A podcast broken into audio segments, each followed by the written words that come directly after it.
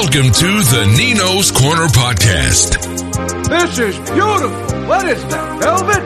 Hosted by Nick, Nino's Corner Battle. Damn right.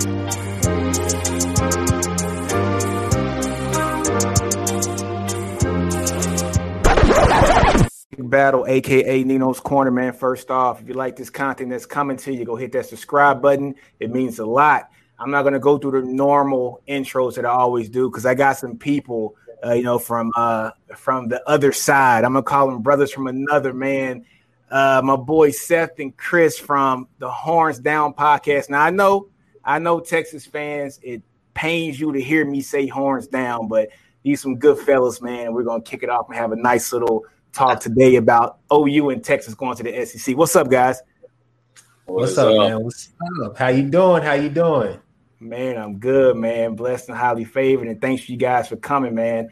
Uh, let's just get into it, man. Uh, how does OU and Texas play? Uh, well, does OU and Texas play, guys, in the 2022 season? What's the time frame, guys? What do you guys think?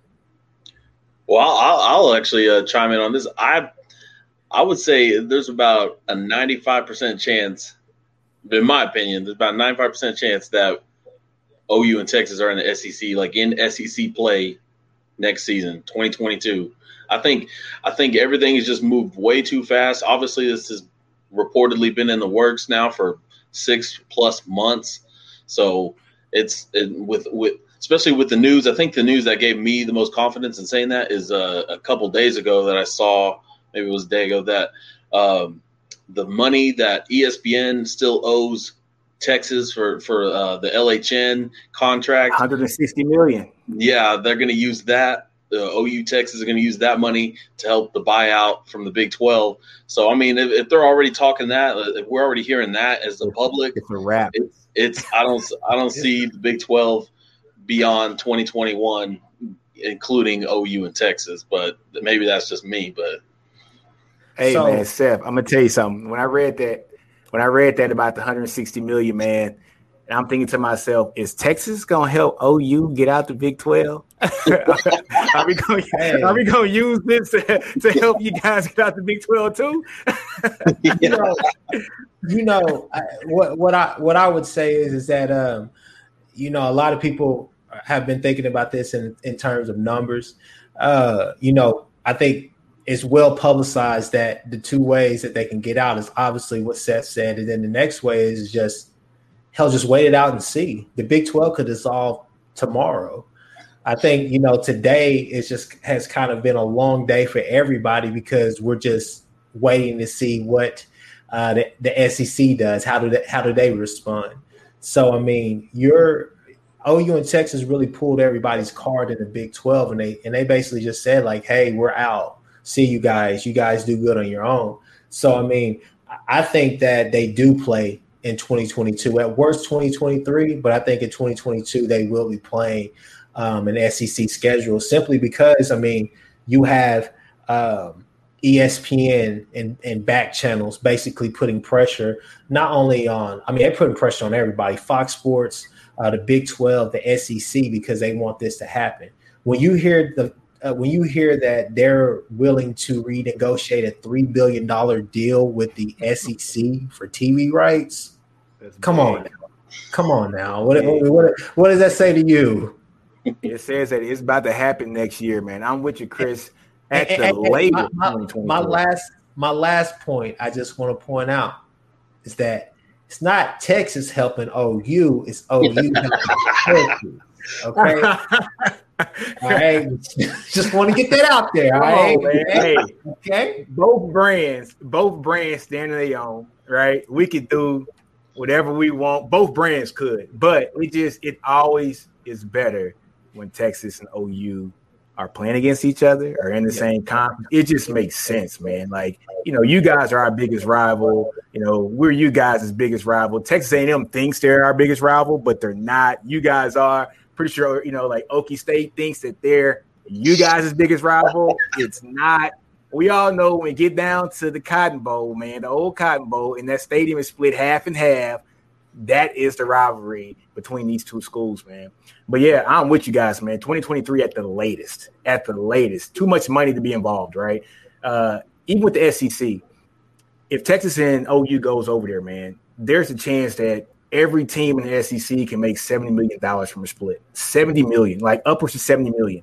That's a lot of money. That's 15 million more than what these teams are making now right? So, you know, money talks and BS walks, right? So everybody wants this to happen. We got the money with the with the failing channel that we got. I'm going to admit the Longhorn Network is not what it should have been, right? You know, it's it's it's not what Texas fans thought that it was going to be, but it was a trailblazer to kind of start the SEC network, the ACC network. You know, it was basically the first thing that was there, and people said this sucks from it. Let's take that out of it and let's make this network. But they do owe us a lot of money on it, and if we can like leverage that money to get into the SEC, that's perfect, man. I would say but, um, the best the best thing about the Longhorn Network is is turning directly to that channel after a tough loss for Texas. seeing Ricky Williams, oh, Chris, Ricky you Williams, punches.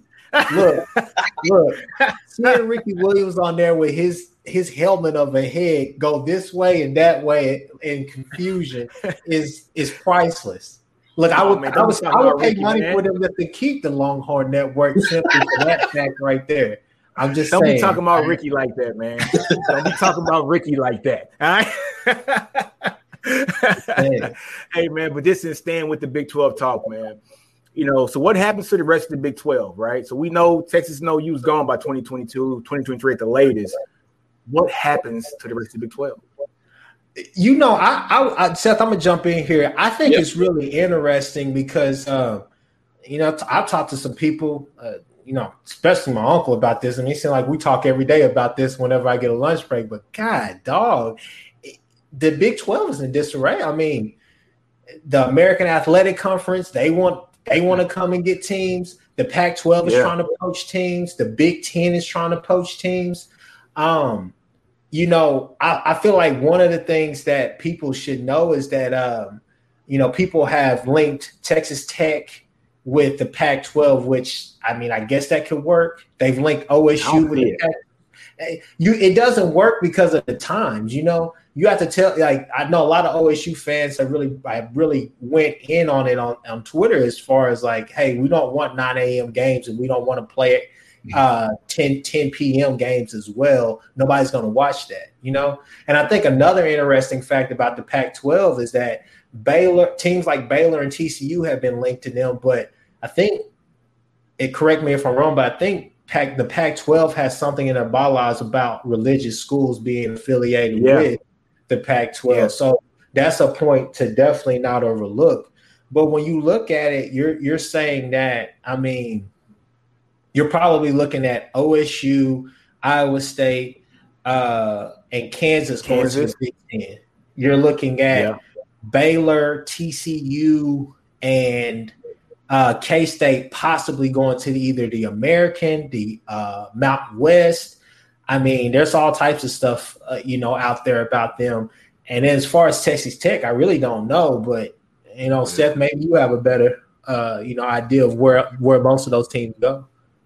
I mean, if if if all if, if we're going to assume that the the eight teams that are in the Big Twelve that aren't part of this, you know, a Big Twelve to SEC deal like OU and Texas are, if we're to assume that those teams are going to stay at the Power Five level, it's not going to be. I, I, in my opinion, I don't think we're going to stay at five. I think we're going to eventually shift to four super conferences, um, and but how how they divide up from there I've heard the, a lot of uh, like Texas Tech to Pac-12 as far as like that's kind of like a lot of people are kind of making that fit, and I don't know. We'll see. It, it it's it's definitely going to be a challenge. It's going to be like it's going to be kind of like the same thing as like West Virginia and being in the Big 12, in my opinion. Yeah. Then we obviously I think West Virginia is a natural fit if they're going to leave uh, for the ACC, uh, and then the only two teams that I'm I'm confident in saying that they would like fit in in the Big Ten as far as like kind of like at least from an athletic standpoint, whether it's football or basketball, is uh Iowa State and Kansas. But the in Kansas obviously for the the basketball program because we all know what they are in football.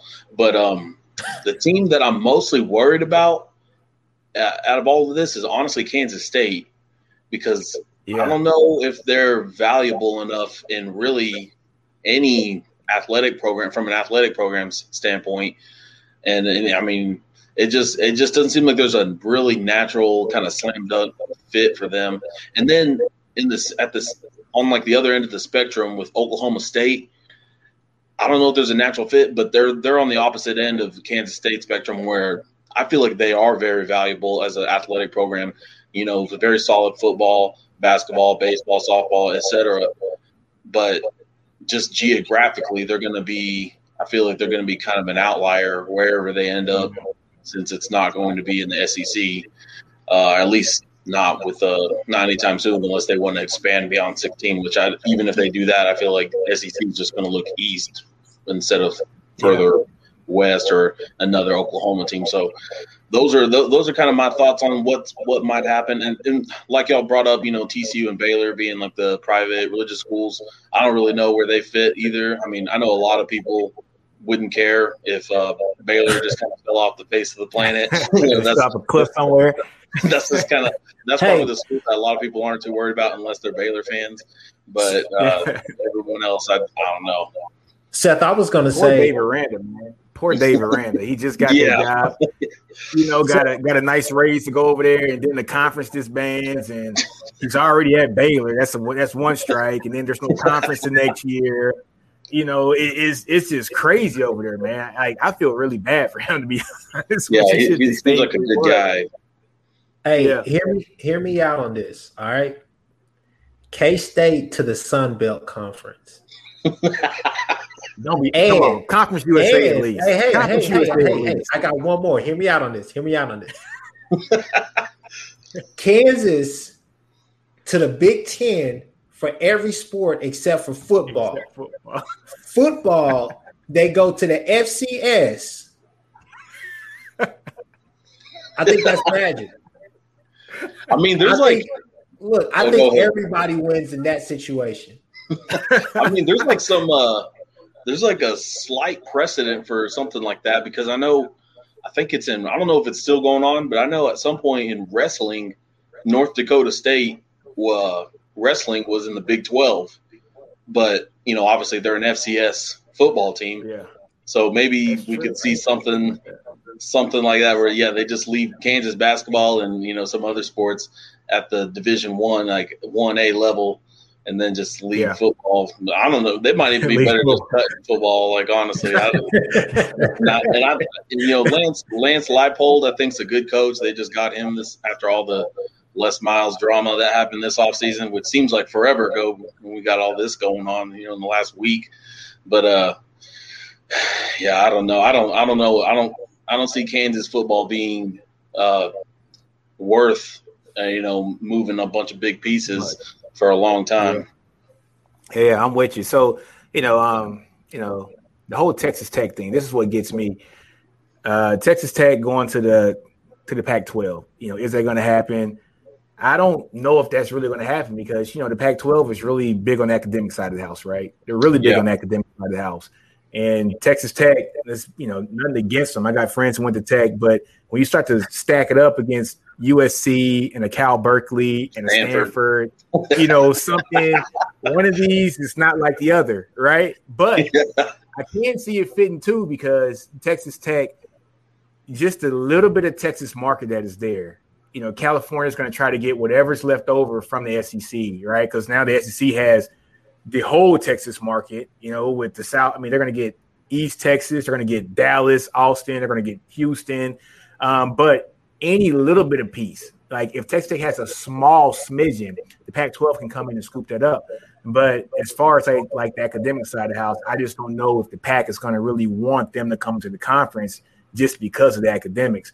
Oklahoma State's tricky though. I think Oklahoma State would be a nice fit for them if they want to have that 11 o'clock time slot, right? That's one thing that the Pac-12 is missing right now they don't have any 11 o'clock time slots because of the way that the games are, right? Right. So I was in, um, I was in Cali, you know, for four years, and I remember watching games starting at nine o'clock in the morning. they would end at six o'clock in the afternoon, right? Like, like they were done. Like every game was done Mine is like the Pac-12 after dark game that nobody wanted to watch, right? you know, but um, like like like all the games, dude, where it was like nine o'clock in the morning and six at night, and I was like still able to go out with the wife, go party, go get something to eat, whatever we want to do. But they are missing that eleven o'clock time slot. And if they get a team like you know like um, Okie State, they can have somebody in that time slot every every other week. You know, so that can increase their revenue because their their network is failing. Like their but, working hard. But who is going champions? Oh, OSU exactly. I couldn't believe that their uh, president got up there and, and really gave that speech like, well, we have a historic run of championships, but and we're not proactively seeking teams. I was like, yes, you are. But I don't like, I don't necessarily yeah, I don't necessarily think that OSU fans would be happy about eleven a kickoffs, you know, weekly every week. You know, they definitely enjoy their tailgating down there. Um, I would say staying in that same topic, uh, y'all.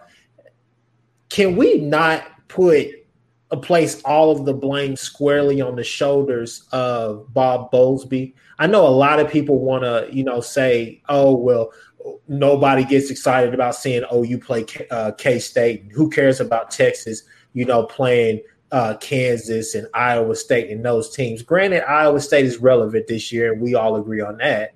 But mm-hmm. you know, I think Bob Bowlesby he he he missed it.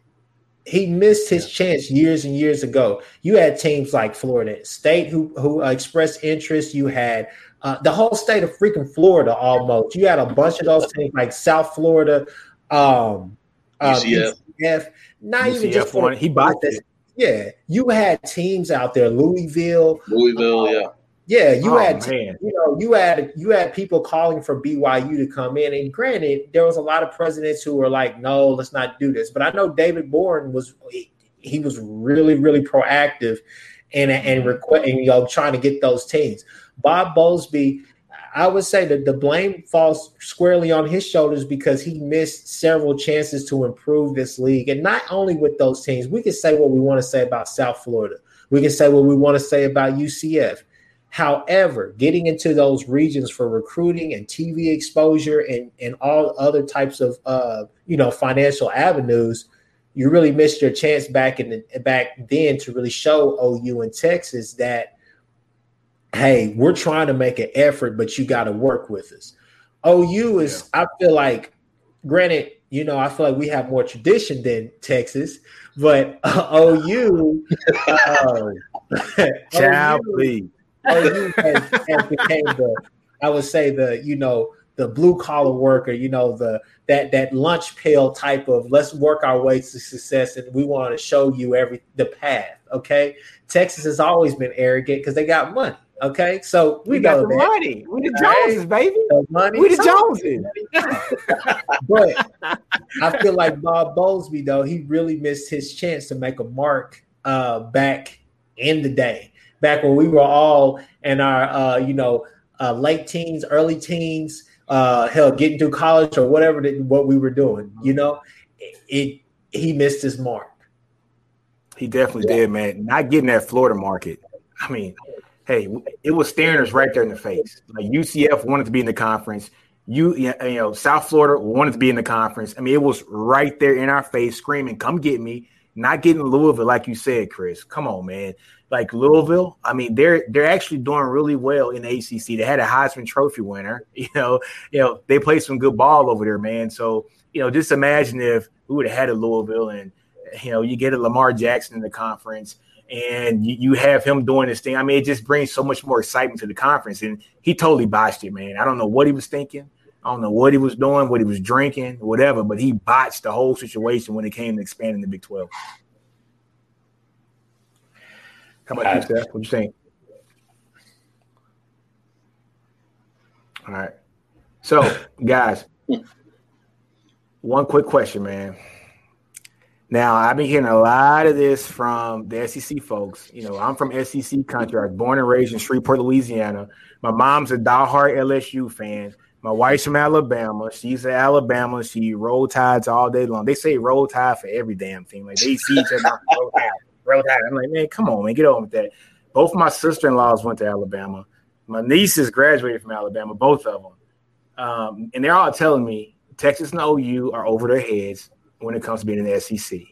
And my first thought on that was y'all said the same thing about Missouri. You said the same thing about Texas A&M, and they came in and wrecked y'all lead for the first three years. First, Uh, A&M went, yeah, First off, first off, all right. I'm gonna take up for Texas fans right here. Don't come in here speaking that Jimbo Fisher bull crap. Jimbo Fisher, outside of that year with Jameis Winston, those two years, he's a notorious eight and five coach. Okay, eight and five. he, he is, I think, 29 and 10 uh, uh, in the past three seasons at um, at Texas A&M. The only good year he has had is a COVID year, and they still weren't good COVID enough to year. make the playoffs. and I t- I'm telling you now, I know, I know for a fact there were uh, coaches on that. Um, there were, um, excuse me, there were voters on that panel as far as the college playoff, looking at OSU serious, uh, at, you know, taking them extremely seriously, basically saying like, hey, they could jump Texas A&M. They are playing the best football out of any, anybody right now. They're the hottest team in America. Okay, Yeah. So, but with that said, I don't think OU and Texas are over their head. You got to look at it. You know, Bama's going to be a juggernaut. Okay. So, Bama's going to be that one team that you say, all right, you, well, you say that about Florida and Georgia every year. All right. If they want to make the playoff, they got to beat Bama in that championship game. But here's the deal, and here's what people have to understand the SEC has always been top heavy. You have Bama, Georgia, Florida, and LSU. Yeah. Okay. Now you can throw in Texas A&M. Tech, but one, Texas A&M is going to take a cut. Okay, they're going to take a cut in recruiting. They're going to take a, a, a cut in, in a lot of different areas because OU and Texas are back.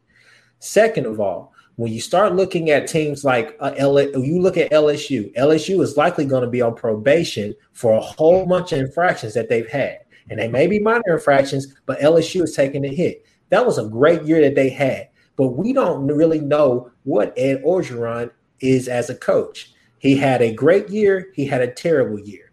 What is this year going to be? That was lightning in the bottle, man. That was lightning in the bottle. That was uh that was the passing game coordinator from the Saints who came in and revamped that offense. And now that he left, that team ain't nothing on offense. Exactly. So now, I mean, they're on their fifth leg, uh, and their fifth wheel with quarterbacks. But then when you look at Georgia, you're saying to yourself time and time again, and Seth, you know where I'm going with this. Kirby Smart is not that smart. We don't know what he's going to do with that team. All right. He's just like Coach Gundy. He will not give the reins up to the offense. Todd Monken has came in there and Jesus, I mean, he's supposed to be the second coming of Jesus with the offense.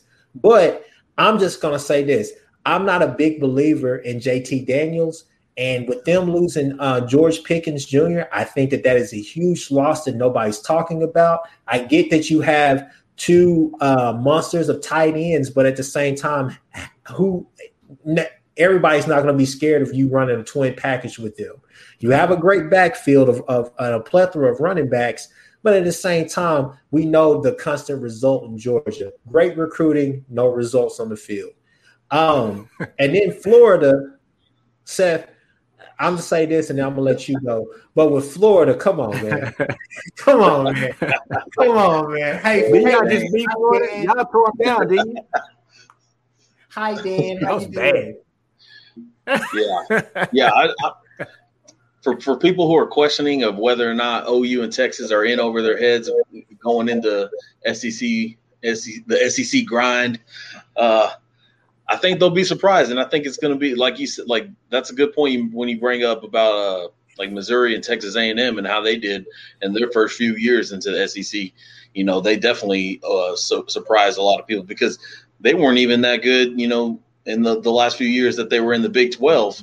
You know, I know Missouri had some good years, but that was in like 2008, 2007, uh, whenever they were like last like a legit threat in the Big 12. And then as soon as they get to the SEC, they're like in the SEC championship game in back to back years.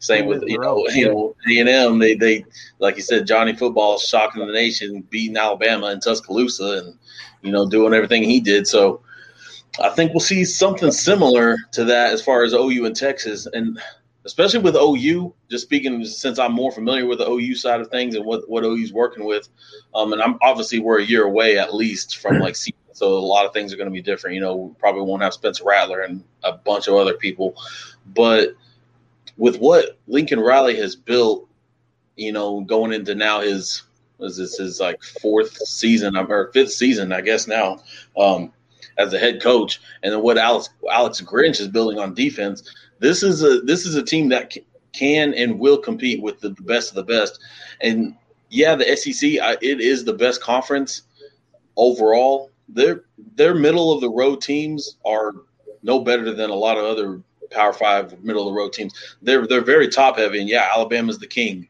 I'll give them that. Yeah. Georgia's got a great defense. Uh, you know, Florida they, they can be good whenever you know whenever they don't use their scout team. Uh, you know, just you know LSU you know had that one amazing year. Yeah, that might have been arguably the best college football season from a team we've ever seen. Maybe. Yeah. So it's I'll give them all that, but you know those uh, a schedule isn't made up of 12 of those kind of games. And that's where we, you know, I think a lot of SEC people are, they see what OU's done in the playoffs and against, you know, Alabama and Georgia and LSU. And they, they say, oh, that's what they're going to do. You know, they just get fall flat on their face and they're going to get blown out. But that they'll play that kind of level of opponent twice, maybe. Twice a year, maybe. Three times if they get to the SEC championship game. But everything else is very winnable same goes for for Texas. Like, and I mean, we've seen Texas. They, especially under Tom Herman, he rose up every time. They beat he, the SEC. They gone yeah, in and they, beat Georgia. You know, yeah, they gone in and beat the most high potent offense the SEC has ever seen in Missouri. Yeah. Shut them down. You yeah. know, so you they know, were like one of the seen what can happen. Yeah, I, I would argue that Texas probably gave LSU, you know, back in 2019, maybe it's maybe its toughest game for sure out of anybody that whole season. You know, that came down to the wire. So we, I mean, it's it's it's different when when leagues start playing other leagues, especially when you know you're not familiar with your opponent. Like, and being in the Big Twelve, teams just you, after several years, you just know the opponent. Like coaches just build a familiarity with their opponents, and that you know it's it's going to be different. So yeah, like OU and Texas are going to have to do that for all their opponents. They're all going to be new to them, and mostly the, it's it goes both ways, and I, I think that's why we're going to see a relative amount of success at least right out of the gate. Like it, it, it's definitely not going to be some situation where they're you know going six and six or seven and five and just struggling struggling to get to a bowl game. Like it's there's going to be some some uh, raised eyebrows on uh, the Paul Finebaum show and whatnot. You know, people are like, well, wait a minute, what are we watching here? You know, but they're coming. Yeah. Hey man, I totally agree with you because you know, first off, it's not going to be six and six because the SEC schedules north, south, eastern direction school for three games a season. So we're gonna get the northern, northern Illinois, Mountain West to the to the North Dakota State School the first game of the season, and then after that we're gonna get South Dakota A and M somebody for the second game. The game prior to the the game prior to you know our game, we'll probably be playing against Lamar, like or somebody. I mean, that's what A and M did two years ago. But you know, hey, I agree with you guys, man, because when you start to look at just the middle, you know, pack, you got Ole Miss, you got Mississippi State, you got Vanderbilt, oh, Vanderbilt, right? You know, come on, you got you got Missouri, you got South Carolina. I mean, these are you got Kentucky that's good every now and then, but usually they're not that good. I mean, you're talking about Tennessee. Yeah, Tennessee. God, I don't even. I forgot Tennessee. That's how bad Tennessee's been. I just named off. We just named off seven teams, seven out of the fourteen original teams in that conference that are. Let's just keep it real. Mm-mm. Mm-mm. you know what I'm saying? and so you know, I hate hearing people say this SEC gauntlet. It, yes, it is the toughest conference because it's the most top-heavy conference you do have your Bama's, and as long as Nick Saban's there, Bama's going to be on a roll. It is what it is. You do have LSU, who is hit or miss, but one thing about LSU, they're going to always bring a good defensive line and a, and a good like O line. So they're always going to be really good at like just straight like in the trenches. Georgia's always good, but they just can't get to the next step, right? They're like can't get right, right? So they like they can get up there to the top, but they can't cross it, right? And then after that, Florida's hit or miss too. Just over like the past, like honestly, five or six years, they've been hit or miss. And so yeah, it is Bama, and Bama's been carrying the weight over there for the longest. It is what it is. We all know it, and uh, it just is what it is. But I also think that Texas and OU are going to do really well um, for these first couple years because now with this announcement that both teams are going to the SEC, this is going to essentially close the borders here in Texas, man. Yeah. Because now these kids who don't want to go to College Station, right?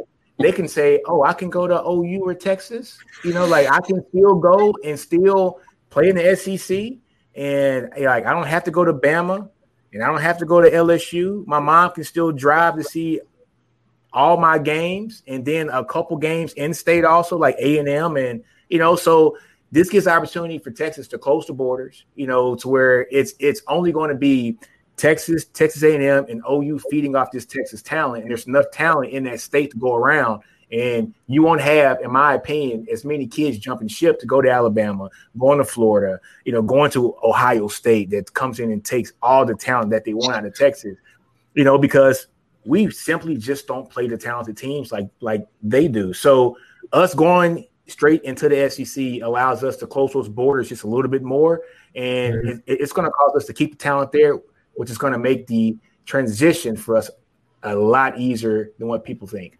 Uh, yeah, I mean, I would, I would definitely just to piggyback on Seth's point first.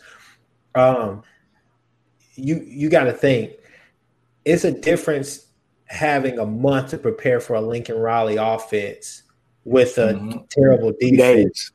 but now you got yeah three days to prepare for yeah. a Lincoln Riley offense and then Grinch is coming out there with a system that's going pretty fast. If yeah, if Sark brings that that structure that we've talked about time and time again, Seth, to uh, Texas, and especially if he get if he's given enough time to get the athletes that he wants in there. Um, I mean, you're you're talking. He just had the most explosive offense in the nation uh, last year with Alabama. So you're, I mean, you're gonna have to get Alabama talent though.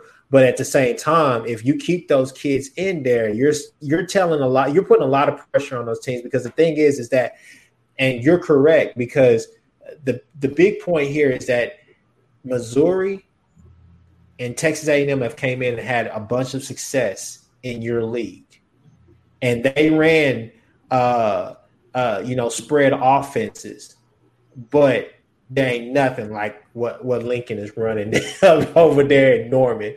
And, and, and, I'll even say Sark. There's nothing like what what Sark was running last year, especially at Alabama. So yeah. it's going to be hell on wheels. You know, as I guess to offer some comedic relief, what I would say is that you know I said it on my on my Twitter. I mean, this this got me to actually tweet. I don't even really tweet like that, but it got me to like actually go on Twitter and say some stuff. But this remind I've seen this before. And I don't know how many of your viewers or how many of the people listening to our podcast are big WWF fans.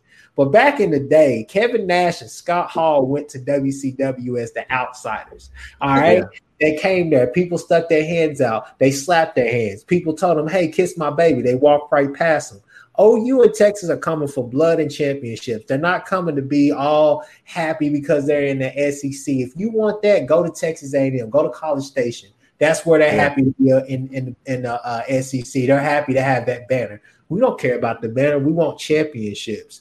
We want to go play with the big boys. This is one thing I would say about Texas and OU. People are acting like, okay, it's sweet around here. OU and Texas, granted, I think it was too far out. They scheduled Alabama and all these teams in the SEC, so it's not like they were ducking them. Man, like we're scared.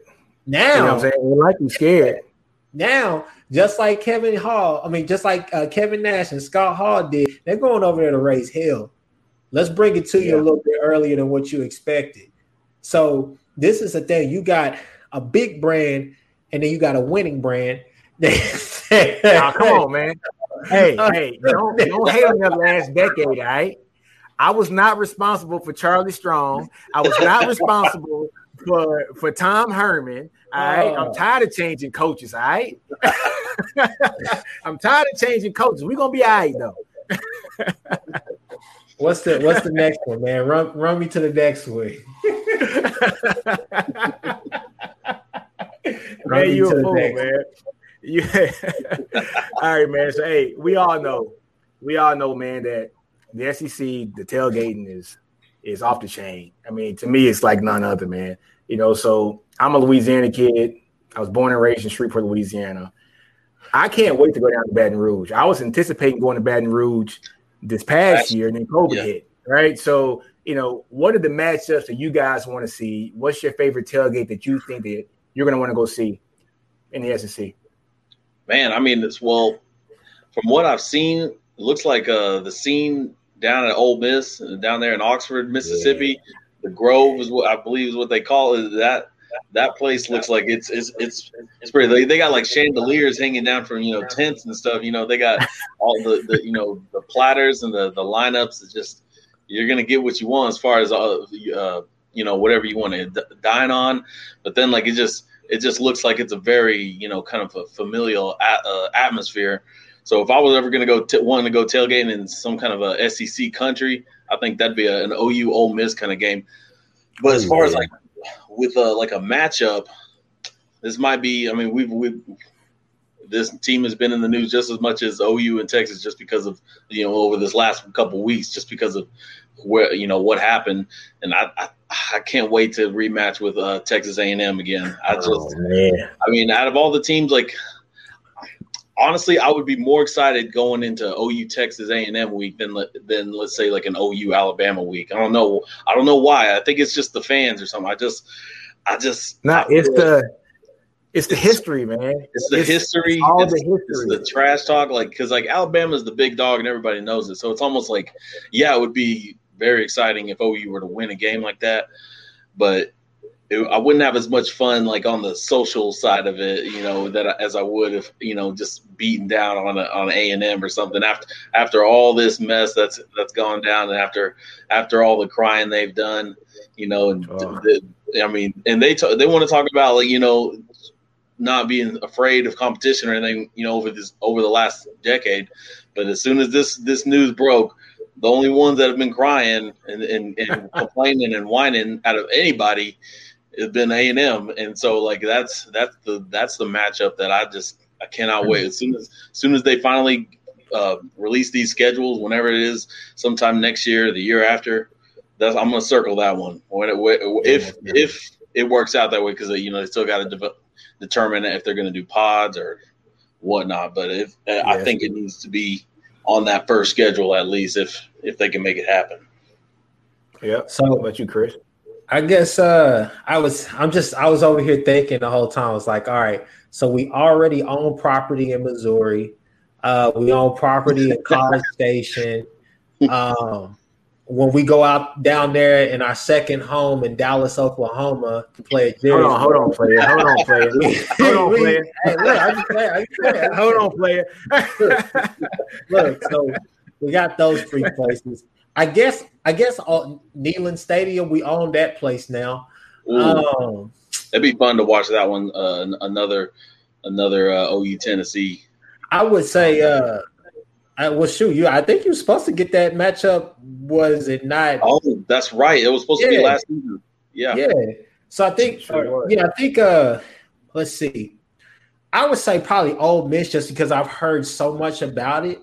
Um, as far as like a tailgate, I know, you know, Tuscaloosa, I mean, as hot as it is down there, I still probably want to go. But I think as far as a matchup, man, I just it's something about, you know, I've always thought about, okay, what if OU, Texas, and OSU went to uh to the SEC? Because you gotta think about it. You would have Auburn at 2:30 coming to Stillwater, and then the eight o'clock ABC game would be oh, uh, Bama coming to Norman. Like under the lights, the palace on the prairie. Come on now. Hey, if that don't get you riled up, I don't know what will, man. that's that's whew, boy, hey, that's hey, hey, that that gets me riled up right there, boy. Hey, I am just, you know, Seth, I'm gonna piggyback on you, man. I am so ready for the Texas Texas A&M rivalry to be renewed, man. You know, I got friends with the A&M and all the smack talk. Y'all don't want it. I mean, this is this is prior to the SEC decision, right? And y'all scared, and nah, you guys are scared, and you know, we all know Del Conte, you know, our AD has basically been trying to get this game on the schedule since he came in. You know, he's telling A and M, "Hey, replace, you know, replace Prairie View with us. You know, do it." You know, I mean, honestly, Texas and Texas A&M, that rivalry should have never went away. It should be just like South Carolina and Clemson have every year, right? To where they play every year. It is what it is. It should be the same thing. Texas and Texas, you know, A&M should be playing every year regardless of conference. But now, I don't think the players are scared, Seth. They've been on Twitter and social media saying, "Hey, let's bring it." It's the coach, it's the AD, it's the president, it's it's all the decision makers that have been so butthurt, which is like really been getting at me, man. Because this is like you guys have talked so much mess about we're not ready to play you guys, and we've been saying that you guys are scared to play us. This just validates um, all Texas and you know OU fans' opinions about what A and M was, and I get it. I mean, look, I totally get it. A and M left early. They left to go to the SEC ten years ago because they wanted to get out of the shadow of us, get out of the shadow of OU as well, because they wanted to find their own footing, right? And they go to the SEC, they get their Heisman Trophy winner, they start to have some, you know, like some kind of success. They have this COVID year here, they finish fifth in the nation.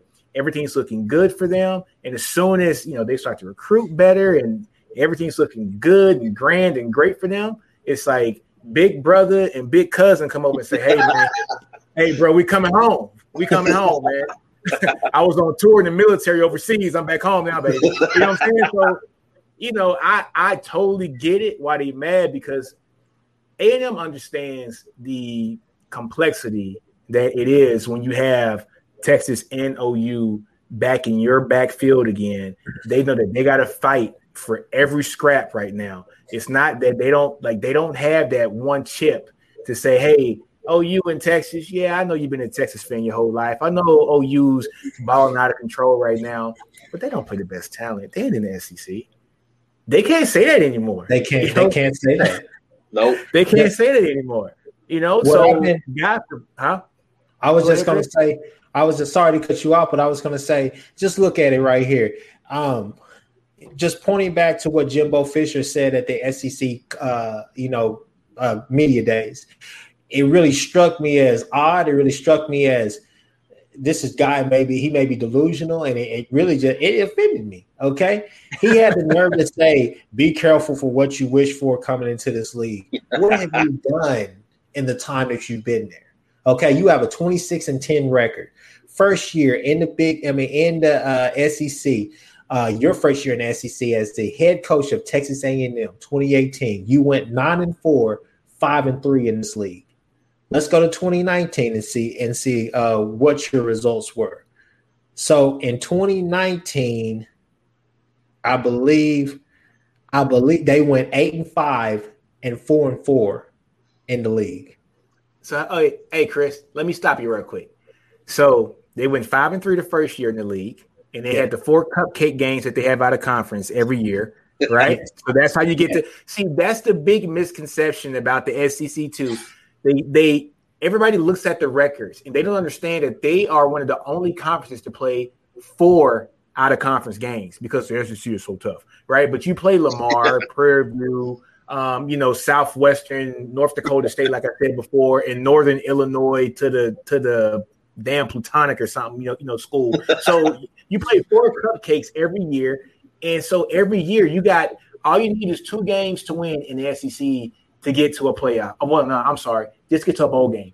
You know, all you got to win is two games, two games in conference to get to a bowl game. So it oversaturates all their teams. All their teams aren't that good. I mean, let's just keep it real. When you got four out of conference cupcakes, it's easy to go to a bowl game, man. This is what it is. Okay, I'm done. I'm done. I'm off my. Uh, so, go ahead, Chris. So, okay, so the first game back in 2020 the first game back in 2020, they play Vanderbilt and they only win by five points. Then they go on the road to Texas A&M and they get beat by 28 points. The next game, they come back home against, I would say, a sorry Florida team or a good Florida team at the time, depending on the time of the season. They beat them by three points. Then you uh, go on the road and beat Mississippi State. You come back home and beat Arkansas. You uh, go on the road and you blow out South Carolina. Will I mean Will Muschamp? Everybody blows out South Carolina. Yeah. and then you beat you beat you only beat a terrible LSU team by 13 points. And trust me, you got to go there in the last game of the season, so that'd be interesting. You beat Auburn by 11 points, and Bo Picks is there, so I mean, it's not really. yeah. And, and, and just to just to inform your your audience, that's what we call him on the Horns Down podcast, Bo Picks. we, we will not recognize him by his actual name until he can. I mean, look, Tony Romo hey. was like known as Apple Turnovers where I'm from, but hey, I'm with you. Bo Picks. Damn, Romo. Um, hey. so then the la- uh, last game of the, the, of the regular season, and they played a full SEC conference. They beat Tennessee by 21 points, and then they ended up uh, beating uh, uh North Carolina in the bowl game. That doesn't impress me, son. It doesn't at all. I, you know that famous meme or that famous video that's been going on uh, going around you know, lately, you're not that guy, pal. You're not. You're not that guy. you're not that guy. You're not that guy.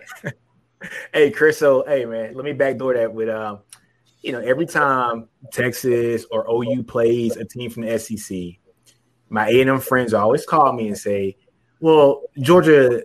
You know, they had like three players missing that game, or they didn't want to be there. Or Florida last year, they had they had four starters out in that game. So you know, you know, I'm not counting that. Well, A and M, North Carolina was missing three of their top guys last year, and it yeah. came down to the last minute to win the game.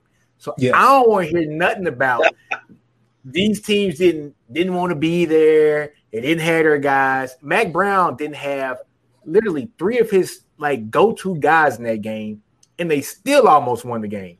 A&M got lucky with that run at the end to win the game, but it is what it is. You know, oh. so I don't want to hear nothing about they they didn't want to be there. They had nothing to play for. Miss me with that. Texas and OU coming to the SEC. Big brother and big cousin, we coming. And we coming to the barbecue. And we want all the brisket. all the brisket and all the ribs. And talking about brisket, since you owe you guys, hey man, tell oh, Nick and Riley stop boiling them damn briskets, man. We don't like no boiled briskets in Texas, man. Uh, that brisket look garbage. You know that. Come on, Chris. I can't defend, I can't defend that brisket. I can't. They said he bought it. They said he bought the brisket at uh, Austin. So I should. He brought it, bought it at HEB. Yeah, he brought it. He brought it at HEB down there. He brought it back. He didn't put it in a cooler on the way back, so that's why the texture looked a little bit. He off. didn't let it rest in the cooler. He didn't let it rest. Yeah, he, he rested in the cooler. Yeah, he just he drove he drove this, he drove uh, six straight hours back to Norman saying, "Hey, it'll be all right. It'll be all right. Just put it in the freezer when we get home." are we are we thinking? Are we all here thinking that? uh soon as uh, OU and Texas enter the SEC, they're going to bump that conference uh, schedule up to nine games, nine conference games for each team. Yeah, yeah, they have to. Like, yeah, you know, I feel like they have to as well. Yeah, they have to. You know, so this leads us to like the next topic, man. Just the pod situation, right? So okay. with the pods, right? They're talking about four different pods. You know, so that's what's been floating around here. So honestly, if it's four pods, you got to look at that as like the NFC, right? So you got the NFC East, NFC North, the South, and the West. And so in those four pods, you play everybody in your pod, right? right and you right. play two games um, from the other pods. So that gives you nine games right there. Um, so it, it, it has to be nine games. We can't do this eight game crap of you know folks, especially with 16 teams. You know, come on, yeah, man. You got to get the fans their money's worth, man. I don't want to see Nicholls State play nobody no more. I don't want to see McNeese. I don't. The Citadel. yeah, man, they got too much talent. I mean, they got too much talent there in the league and too many brands, man, to where you know instead of Nicholls State versus Texas A&M, let's do uh, Texas, uh, you know, A&M versus OU that week, you know, or or something, man. We they got to figure out something with that. But yeah. yeah, over to you guys now, man. As far as the pod talk, I'm not really a big fan of it. But I guess if you were asking a question of who should be in the um, in, and OU and Texas pod. I believe as you put OU and Texas together, obviously. Uh, and a lot of people would say, "Oh, well, you just throw in Texas A&M and Missouri," and I'm like, eh, not so. No, no, no, A&M and Arkansas. A&M and yeah, Arkansas. I think, Yeah, I I think think, you would throw Arkansas in. Yeah, I think you would throw in Texas A&M and Arkansas.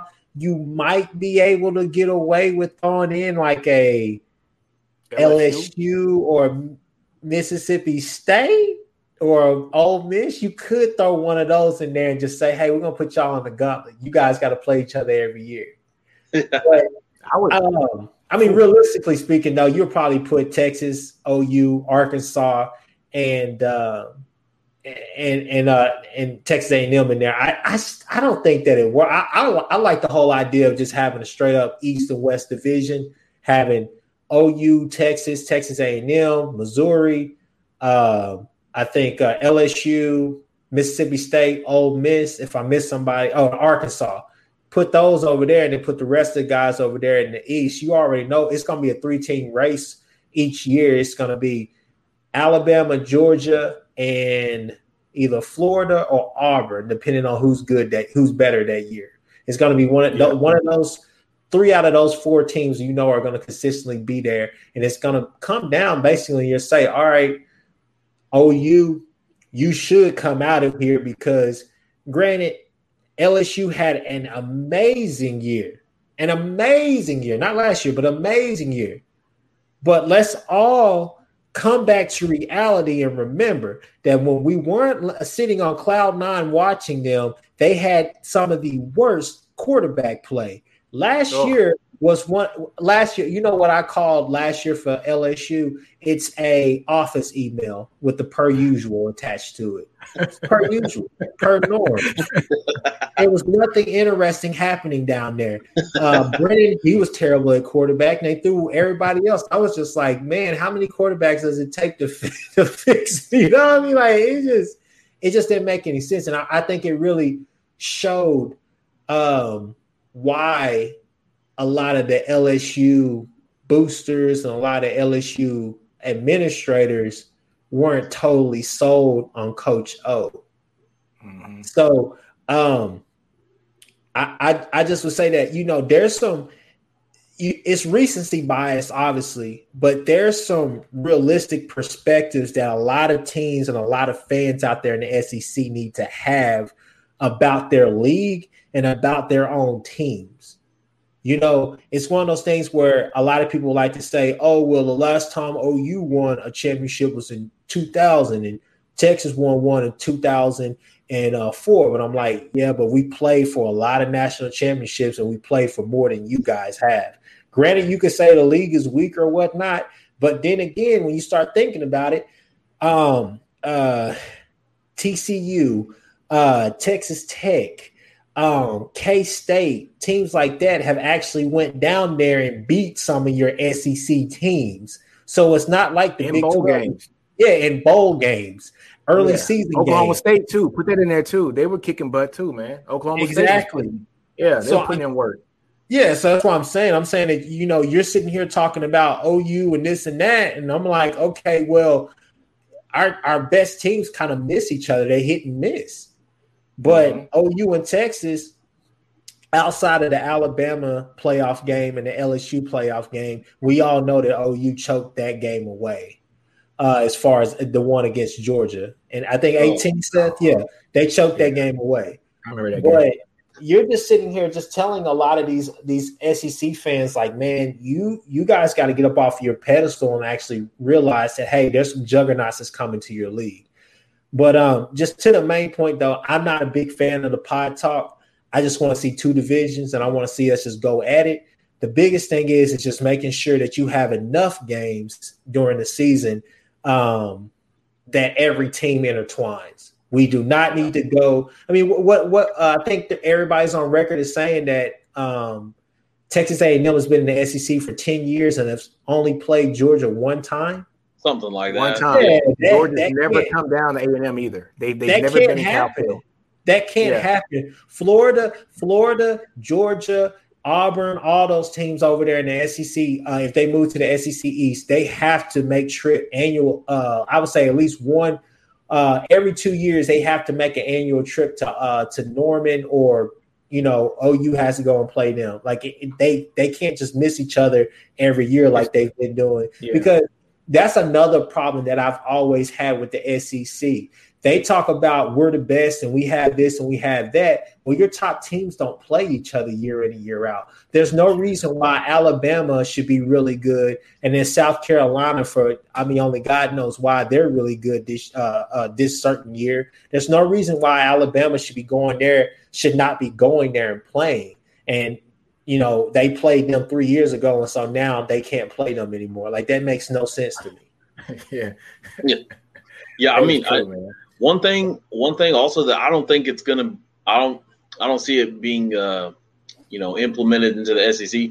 But one thing that I always liked about the Big 12s, at least since 2012 to, to now, uh, the system that the top two teams, uh, well, I guess since they brought the Big 12 championship back in the 2017, but the top two teams play each other in the, the championship game. And because that's not always, you know, we see we see uh, in the ACC, Clemson will be playing uh, like a seven and five Pitt or something, but that's just because yeah. they're in the other division, and the, but they're not the clearly the second best team in that conference. Same, we we see that a lot in the SEC as well. You know, Alabama will win the West, and maybe Auburn was the second best team in the conference that year, but just because they're finishing behind Alabama, Alabama faces a Florida or a Georgia. So it's like, yeah. especially what with adding even more top talent and more teams like you know OU and Texas, it's that I feel like that's going to be more of a, an issue if they if they don't address that in some way to get those top two teams to play each other in the Big 12 or in the SEC championship game. But it's not something that I hear being talked about, and I don't think if they if they especially if they keep it just divisions, I don't see it. I, I don't see um, that being a, a thing. Like what we we would just have to get lucky if the top two teams can meet each other in the in the championship game. But but that's something that I would it would at least because with the way the SEC is structured as well, it would at least give me some peace of mind knowing that okay, maybe a team had like a really great schedule, they avoided a lot of the big roadblocks, but if they can get to that big game, they still got to prove it against yeah. another team that's at least at that level as well. So that's that's just something that I, I, I would like to see, but it's kind of a pipe dream at this point. Yeah, you know, but that's why, you know, um, I actually like the pods just for that reason because, you know, you play everybody in your pod, and then the other three pods, you play two people from that pod every year. You know, so let's say, for instance, if you know, like one pod has Mississippi State, Mississippi, Alabama, and Auburn, right? So I would play all my folks, you know, Texas, OU, Texas A&M, Arkansas, and then one year I would play Mississippi and Mississippi State, and the next year, I would play Alabama and Auburn. And then the third year, I would go back to playing Mississippi and Mississippi State. So, you know, I actually like that because it does, you know, factor in that everybody's going to get to see each other at least once every other year, at least once every other year. And I think that's perfect for the league. Just I mean, you know, you kind of made me a believer in it. I mean, I, I just want to see great matchups year in and year out. I don't want to see Bama get the benefit of the doubt, and, and their first six games are uh, uh, Mississippi State, Ole Miss, Auburn on the Citadel. down year, uh, Citadel, yeah, Tennessee. Yeah. they play Alabama A and M uh, uh, uh, two years ago, right? Yeah, yeah and you know, and nothing wrong with it. You know, they're giving the the schools money to come, you know, spar with them. But um, you know, just donate the money to the school. I mean, exactly, yeah. Like what happened to philanthropy? It's sixty something to nothing, right? Your SEC schools, hell, they should have the, they should have the frats and the sororities down there uh, donate money. You already know trust fund babies down there. It's, I mean, I'm just saying. Um, that's crazy.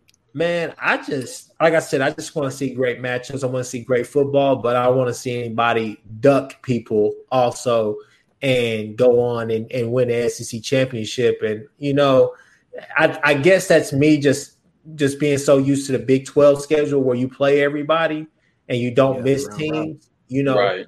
back in the day when they had the, you know, the North and South divisions, K State and, and Kansas and um, uh, who else was up there in the north? I mean, a lot of those teams they were like, oh, Colorado, oh, Nebraska. Yeah, yeah, because they were always like, oh man, we might can make a run at the Big Twelve championship. We don't have OU or Texas on the schedule, right? Well, we got Texas on the schedule, or we got OU on the schedule. We know we're gonna lose that game, but if we, you know, scram, you know, get it together, possibly can make a yeah, run at it. Yeah. So where, whereas every other team they already knew what was going to happen when they came to Norman and when they went down there to uh uh uh yeah Austin. They, get it right Austin. when they went down there to that other place down there they, they said that name right there. hey but seriously though next um I, I think that uh I'm trying to get Seth to go but I'm going to go to uh, the Red River Shootout, Red River Robbery, whatever they want to call it. Call I'm it, going to Dallas, Oklahoma, and you are invited, my friend. Okay. oh man, hey, I'm I've been thinking about going. I've been trying to get my wife to go, man, and she's been wanting to go. And I think this year or last year was the year that it was supposed to happen. Yeah, me, the wife, my stepdad, and my mom, and then COVID hits right? And so, you know, the wife's freaking out. You know, of course, you know, I'm not going. But this year, it's got to be. It's got to happen. It's got to yeah. happen. Man. This will be the last. Happen. I got a bunch of family too in Dallas. It's got to yeah. happen. This this might be the last one where it's a pair of Big Twelve teams. You know, yeah. Next, oh, man. this it might be this this this might be uh, played on CBS or something. You know, you know, hey just to go back to my WWF reference, okay? I, got I, I, this. I really thought this out. Look, check this out. Okay, so you can't tell me that the Big Twelve is not scheming with either OSU or, or Iowa State, like Vince McMahon and Shawn Michaels were when Brett uh, Bret Hart was talking about going to WCW. There's no way you can let Texas or OU leave with the Big 12 championship. It's got to be a screw job somewhere. All right. And I'm just letting y'all know, all you referees, especially especially in, at the Big 12 championship game, I don't care where it is. Iowa a referees is going to ref the Iowa State game. That's going to ref the Texas game. Every game I'm watching. All right, my eyes are here. I'm watching. There's no screw, no, no Montreal screw job is going down on my watch. This is a championship year. You heard it here first. OU will be the national championship no. champions in 2020. Not happening. And I put Not that happening. on Spencer Rattler. I'm gonna tell you, Texas won the first Big 12 championship. We're gonna win the last Big 12 championship when we go to SEC. I'm telling you, that's what's gonna happen. That's what's gonna happen. We're gonna, we're gonna set it off and say we told y'all. Now it's time to go get it in in the SEC. Come on, let's have some fun. But that does bring me to my next point, guys. So with us, you know, everybody knowing that we are going to the SEC more than likely next year. How does that play on the field here for Texas and OU this year? My opinion, I think the other teams are gonna go for blood. I think they about to just come. They ain't caring. Uh, what's a low block? What's a chop? I don't care. you know, if this is illegal, y'all leaving us. We don't got no home next year. We going to the Conference USA. Oh hell no, we about to chop the knees out. We gonna do some, you know, you know, clotheslines. I just got a feeling that the other teams are out for bloodshed, and not only just the teams, but I think the refs are going to try to kill us too. That is my opinion. That's my opinion. What's your I thoughts, think, man?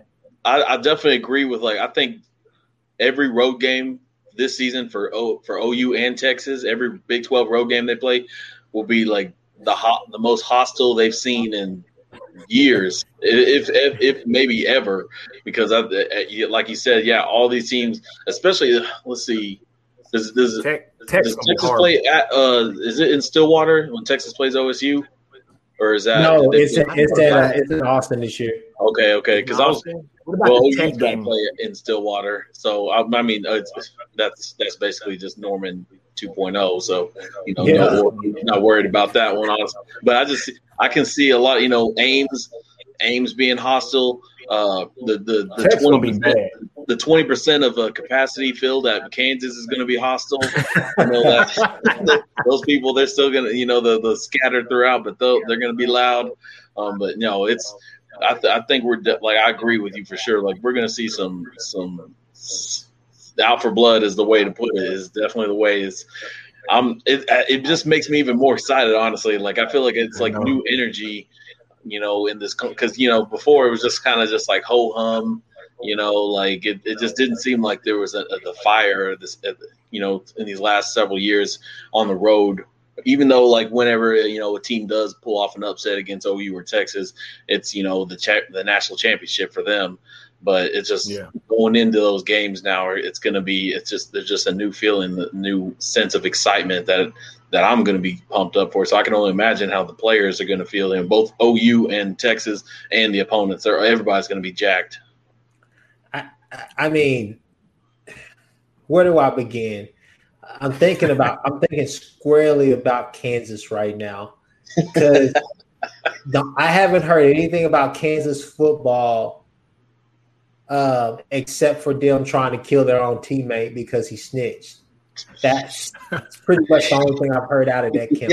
I just can't imagine Kansas coming to Norman or OU going to Nor- uh, to uh, Lawrence this year, and Kansas saying, "Hey, come get a piece of this."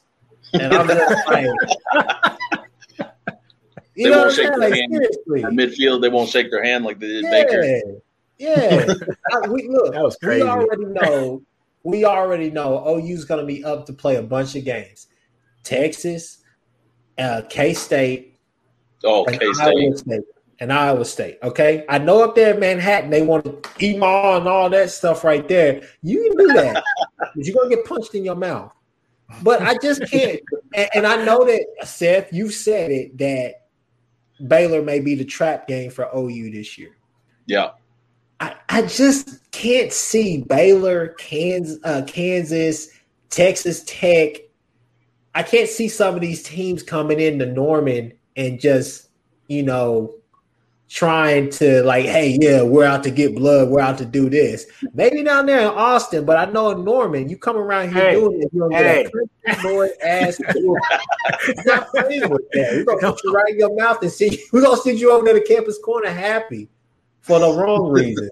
All right, because we're gonna put something on your sleeve. We're not playing with that. I, don't be worrying about Austin, know. Texas no more. Don't be worrying about Austin, Texas no more. Hey, I done talked to you know, I done talked to some folks you know, they say that the players, let's be honest, you know, I'm gonna switch subjects a little bit now.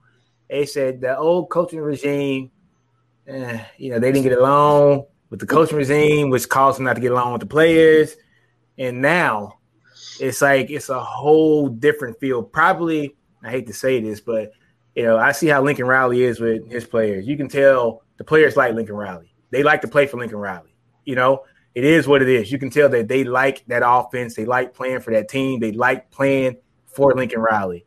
And uh, it's it's it's something similar going on right now with with Sark. It's like the players like Sark, you know, and it it wasn't the same with uh, Herman. They loved Charlie Strong. It's just not on. I mean, I don't like to knock on Charlie. Charlie just wasn't a good coach. Yeah, it just, it, it just was what it was. What He freaking do! Oh my no. god! Sark came uh, in and no, this is Sark effect. Oh, it's so great.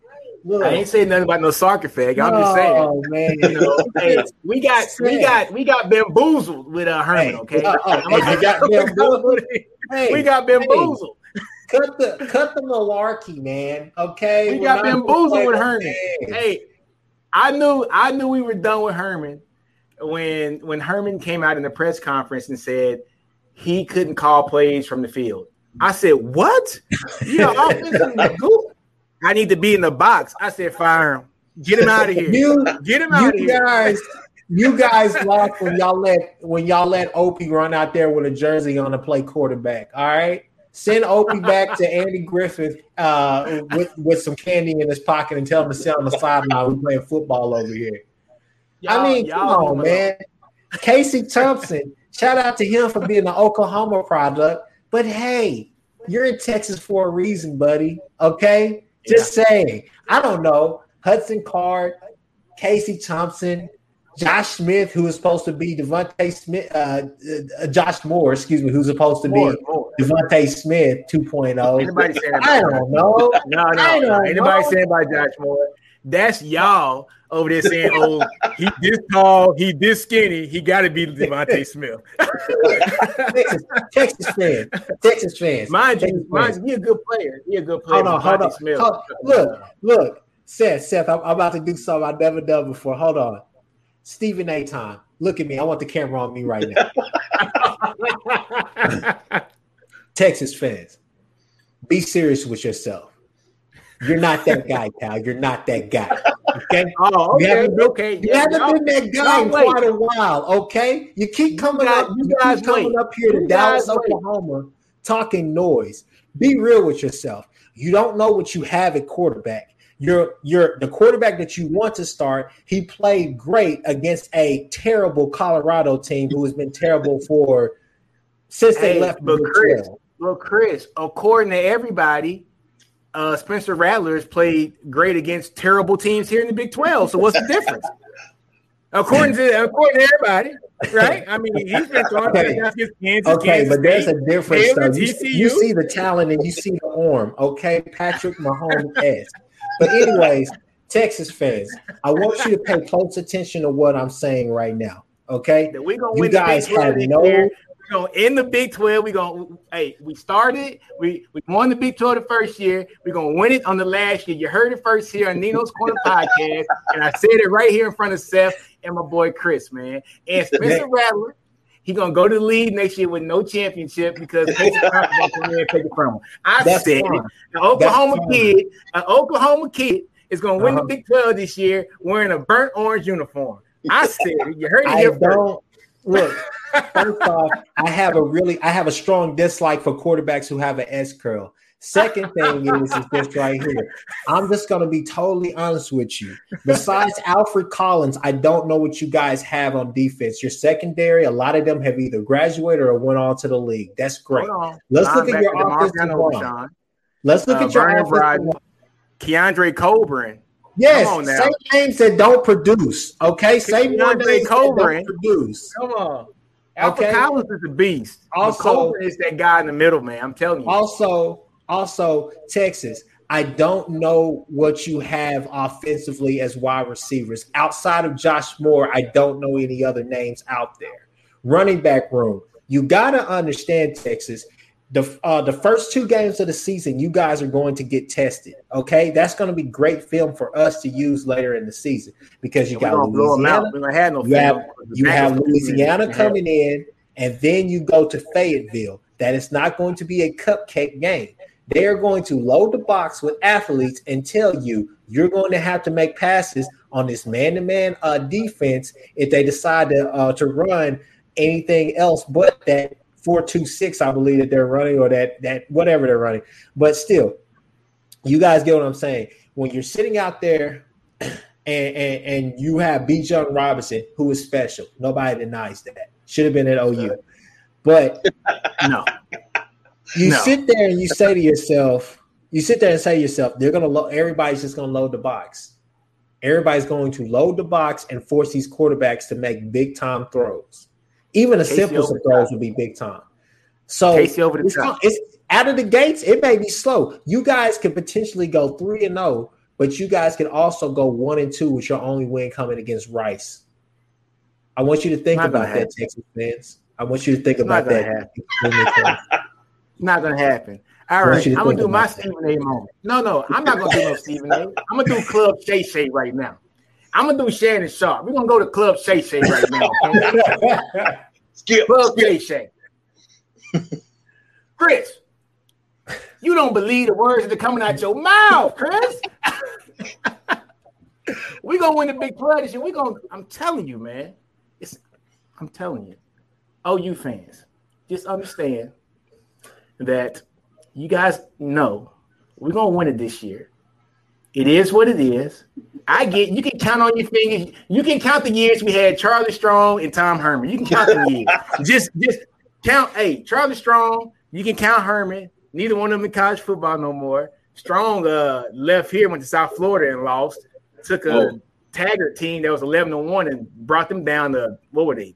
Four and I don't want to talk about Strong. Anyways, we get it.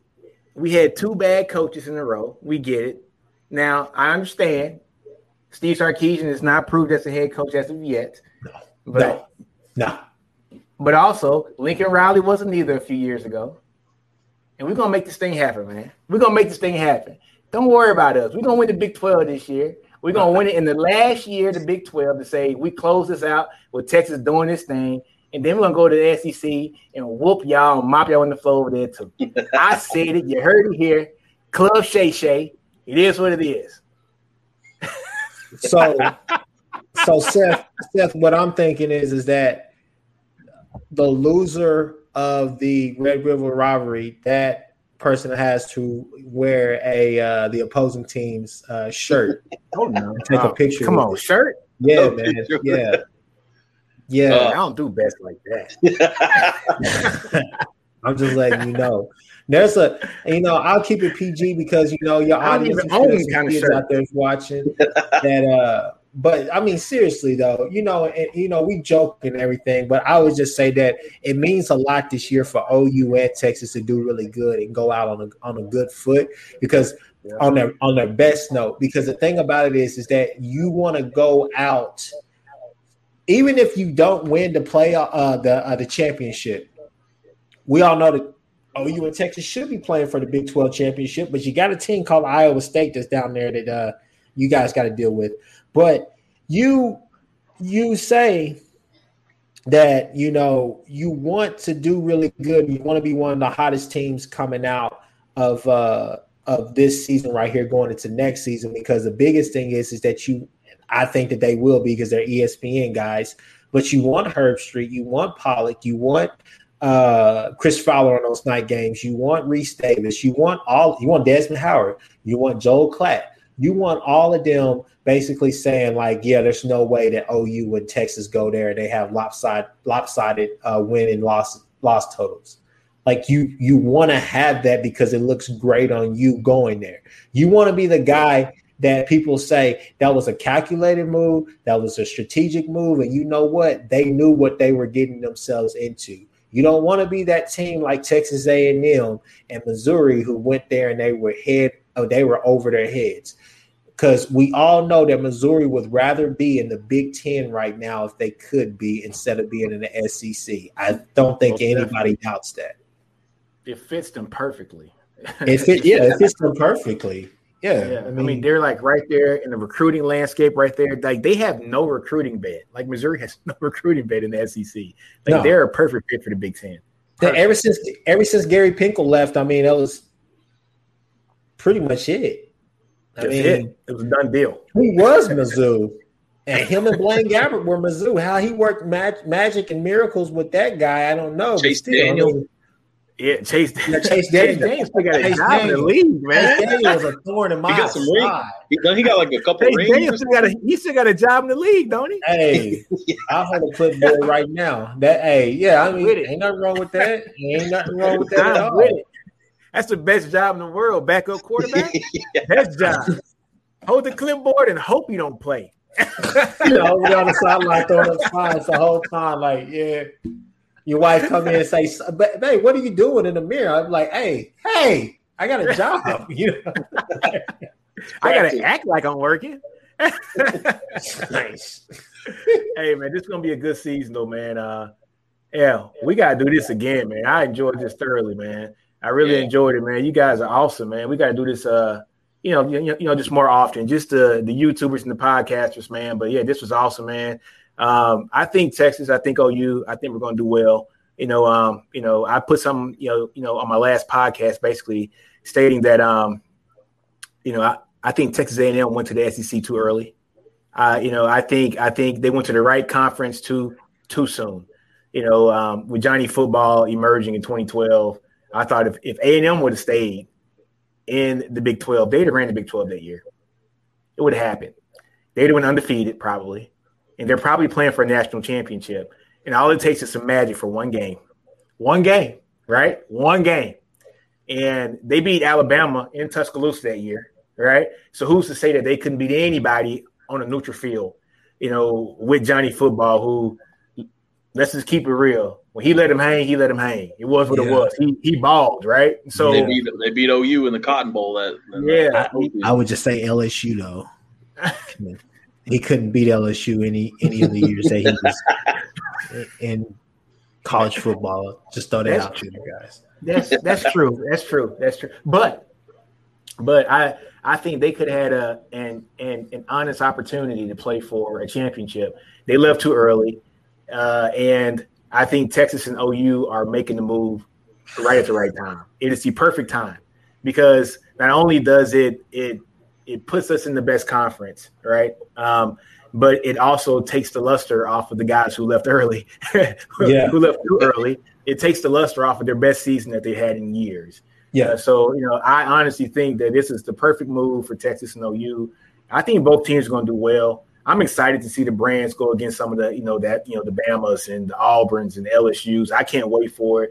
I think we're going to be in for a roller coaster ride, guys, for the next couple of years. And and last point, last point I'll make on that is that the 12 team playoff.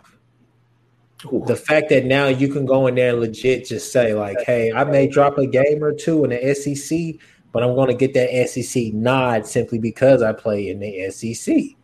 Uh, So I think that one of the one of the things that the SEC is basically doing, and, and, and I think that it just allowed me to go ahead and, say, and uh, make this point right here. When you look at what OU and Texas have done, and what the SEC has done as well, it's what we call it in the legal world is posturing. So, um, you posture like yourself in a way that kind of sets you up long term, basically. So what they're doing is is basically what the SEC is basically doing in the overall scheme of things is posturing themselves to say, you know what, we don't really need the NCAA. We can go and play our own our own schedule, our own season. And just think about this. So I was telling my uncle yesterday, Seth, I think you'll like this. If you had uh, Michigan, Ohio State, let's throw in a, uh, O, o, uh, like a OSU, and let's throw in a USC. Okay, that's six more teams, and that gives you what twenty teams, I, be, I believe, or something like that. Well, if you had twenty teams in that conference, twenty legit teams, okay, on top of what you had, uh, you know, right now, you could potentially say, all right, we'll have our own super conference, we'll have our own championship league. So what we'll have, we'll have the top 10 teams in the league will play a playoff for the let's just call it the super championship then the lat the bottom half of the 10 teams you would say you know what? You're still going to get your piece of the pie uh, piece of the pie because we're going to have another 10 game like nit playoff system set up to where the lower half teams will still have something to play for um, and you will be able to maximize each school's ability to profit off of that because you can still host um, home home site games. And you can even say hey let's go get some of these uh, these bowl games to buy into it hell we'll go play in the music city bowl with one of these like lower league teams people will still want to go to detroit to see Ole miss and, and uh, mississippi state play the egg bowl one more time that's just a bonus for them Get what I'm saying? You may not sell out the seats, but it's the fact that you'll still have bodies in seats that is going to be attractive. So the SEC is just posturing themselves to potentially go out on a limb and say, you know what, we don't need you anymore. We have Ohio State, we have Michigan, we have Clemson. What do we need the NCAA anymore? You guys go ahead and play your 20 team um, uh, playoff. We're gonna have two where we split it up. I think that would be a great idea. And money wise and numbers wise, it just makes sense. So when you look at this, it's just all about posturing and how you're doing it. When you look at OU in Texas, it's all about posturing. They're Yeah. putting themselves first and saying, you know what, we've been uh, making good money in the in the Big 12. Now we can go make great money. But on top of that, we're posturing ourselves to go and potentially win the SEC and also um, get in on their recruits, get in on their regions, get on their TV markets, getting our brand to go uh, even more national than what it was. Because you got to think that um, teams like like Vandy, even though Vandy is terrible, you still are smack dab in the middle of Nashville. people are going to want to automatically uh, you're going to attract them. And the thing about it is, I know we've had talks about legislatures and all the rest of this stuff. Um, a state like Oklahoma that doesn't thrive all that well financially, anyways, this helps us more than it hurts anything. And I think Bob Stoops was talking about that today. But it, it helps when you're in a sales tax like driven state, when you're talking about numbers and everything, it just makes it all it makes it worth it having Bama, Auburn, LSU, Texas A&M now. And do I ever think that we would have a home and home with them? No, but what if Texas came to Norman one day, you know, for a game? What if what if what if oh, OU went to Austin? You know how crazy that would be? It'd be nuts. It'd be, nuts. It'd be crazy. so it's just it's a thing that people have to understand. This is all about this is not only about money, but this is about posturing yourself to potentially go above and beyond what the expectation that you already had for yourself was. So yeah, that's yeah. that's pretty much my little spiel on that. I'm with you, man. I call it the 40 year decision, not the four year decision. It's the 40 year decision. And it's the SEC, like you're saying, making that 40 year decision to where I got a feeling, this is just my opinion, that um, you're going to have, it's going to be East versus West. And I mean, not just Southeast versus West, I mean, East versus West as far as college yeah. football. And you're going to look at teams where it's going to be split right down the middle of Central Texas on over and then over to the West, where you're going to have two conferences that play and and and and just thug it out and play each other, and then come down to the best team on the East plays the best team from the West, and you play for basically a Super Bowl. You know, because the, let's let's keep it honest with the NIL right now, it is basically making college football, which is what it's always been, a minor league for the NFL. That's all it yeah. is. And now these kids can get paid for it, and so now there is no incentive for these teams to stick with the NCAA. Just like you said, Chris, they can do their own thing and go above and and and just beyond the law on anything that they want to do to impose on the teams. The teams can do their own thing and start their own league and just make a lot of money doing it too. make a lot of money doing it. A lot of money. A lot of money. It's the name of the game. It's the name yeah. of the game. Well, cool guys, man. Anything else you guys want to add, man? We're like an hour and a half in. Yeah, no. hey, just uh, uh, well, Seth, Seth, go ahead, plug yourself, man. You always. Okay, well, yeah. Um, you can find uh, some of my writings and such over at Crimson and Cream Machine. You can also find me on Twitter at Seth Oliveris, where I'm, I pretty much keep it like 99% uh, OU stuff, and then, then I'll talk about just you know the current events of college football. So obviously, this is what we're talking about right now. But uh, yeah, you know, we're getting close to football season, so things are going to be heating up all over the place. So yeah, you can catch me on over there, and uh, well, we can we can chop it up. Hey, you can uh, find me at Chris with a K. The way that my name is spelled on here, that is actually how you spell it. Texas fans, if you come for me in the comments, I will come back. But uh, again, that's Chris with a underscore K. So yeah, go ahead. I know the jokes are gonna come in. He can't even spell his name right. Why is he talking about Texas? I'm ready for it. All right. but uh, uh, Seth and I, hey, we're we're happy that you let us on the show. We yeah. Uh, yeah, we so, we so uh, we run a we run a podcast called Horns Down Podcast. We'll send you the link if your if your link is in the video or something. but yeah, we'll send the link. But yeah, everybody follow us on Twitter and um, I mean, Seth has amazing content for sure. And uh, you know, just yeah, follow us and um, listen to the podcast. We talk we talk weekly about everything. We have you know guests on our show. We'll have to have you on the show. Um, but yeah, we drop we drop a lot of content. We drop some good content, I believe, and um, we've been talking about a lot. And you know, for everybody who wants to hear everything about the Boomer Sooner Nation, then uh, you know, come and come and get us. And hey, hey, I hope when Texas wins the championship this year, I hope Damn somebody right. goes up to the mic and says, "We're back."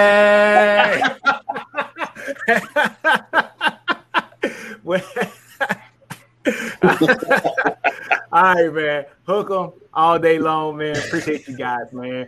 I'm in this podcast. I, I, always tell all my listeners, man, do you, man. Don't be afraid to fail. I grow your environment, understand your brilliance, man. You know, on that note, Nino's Corner, we're out, man. We're out.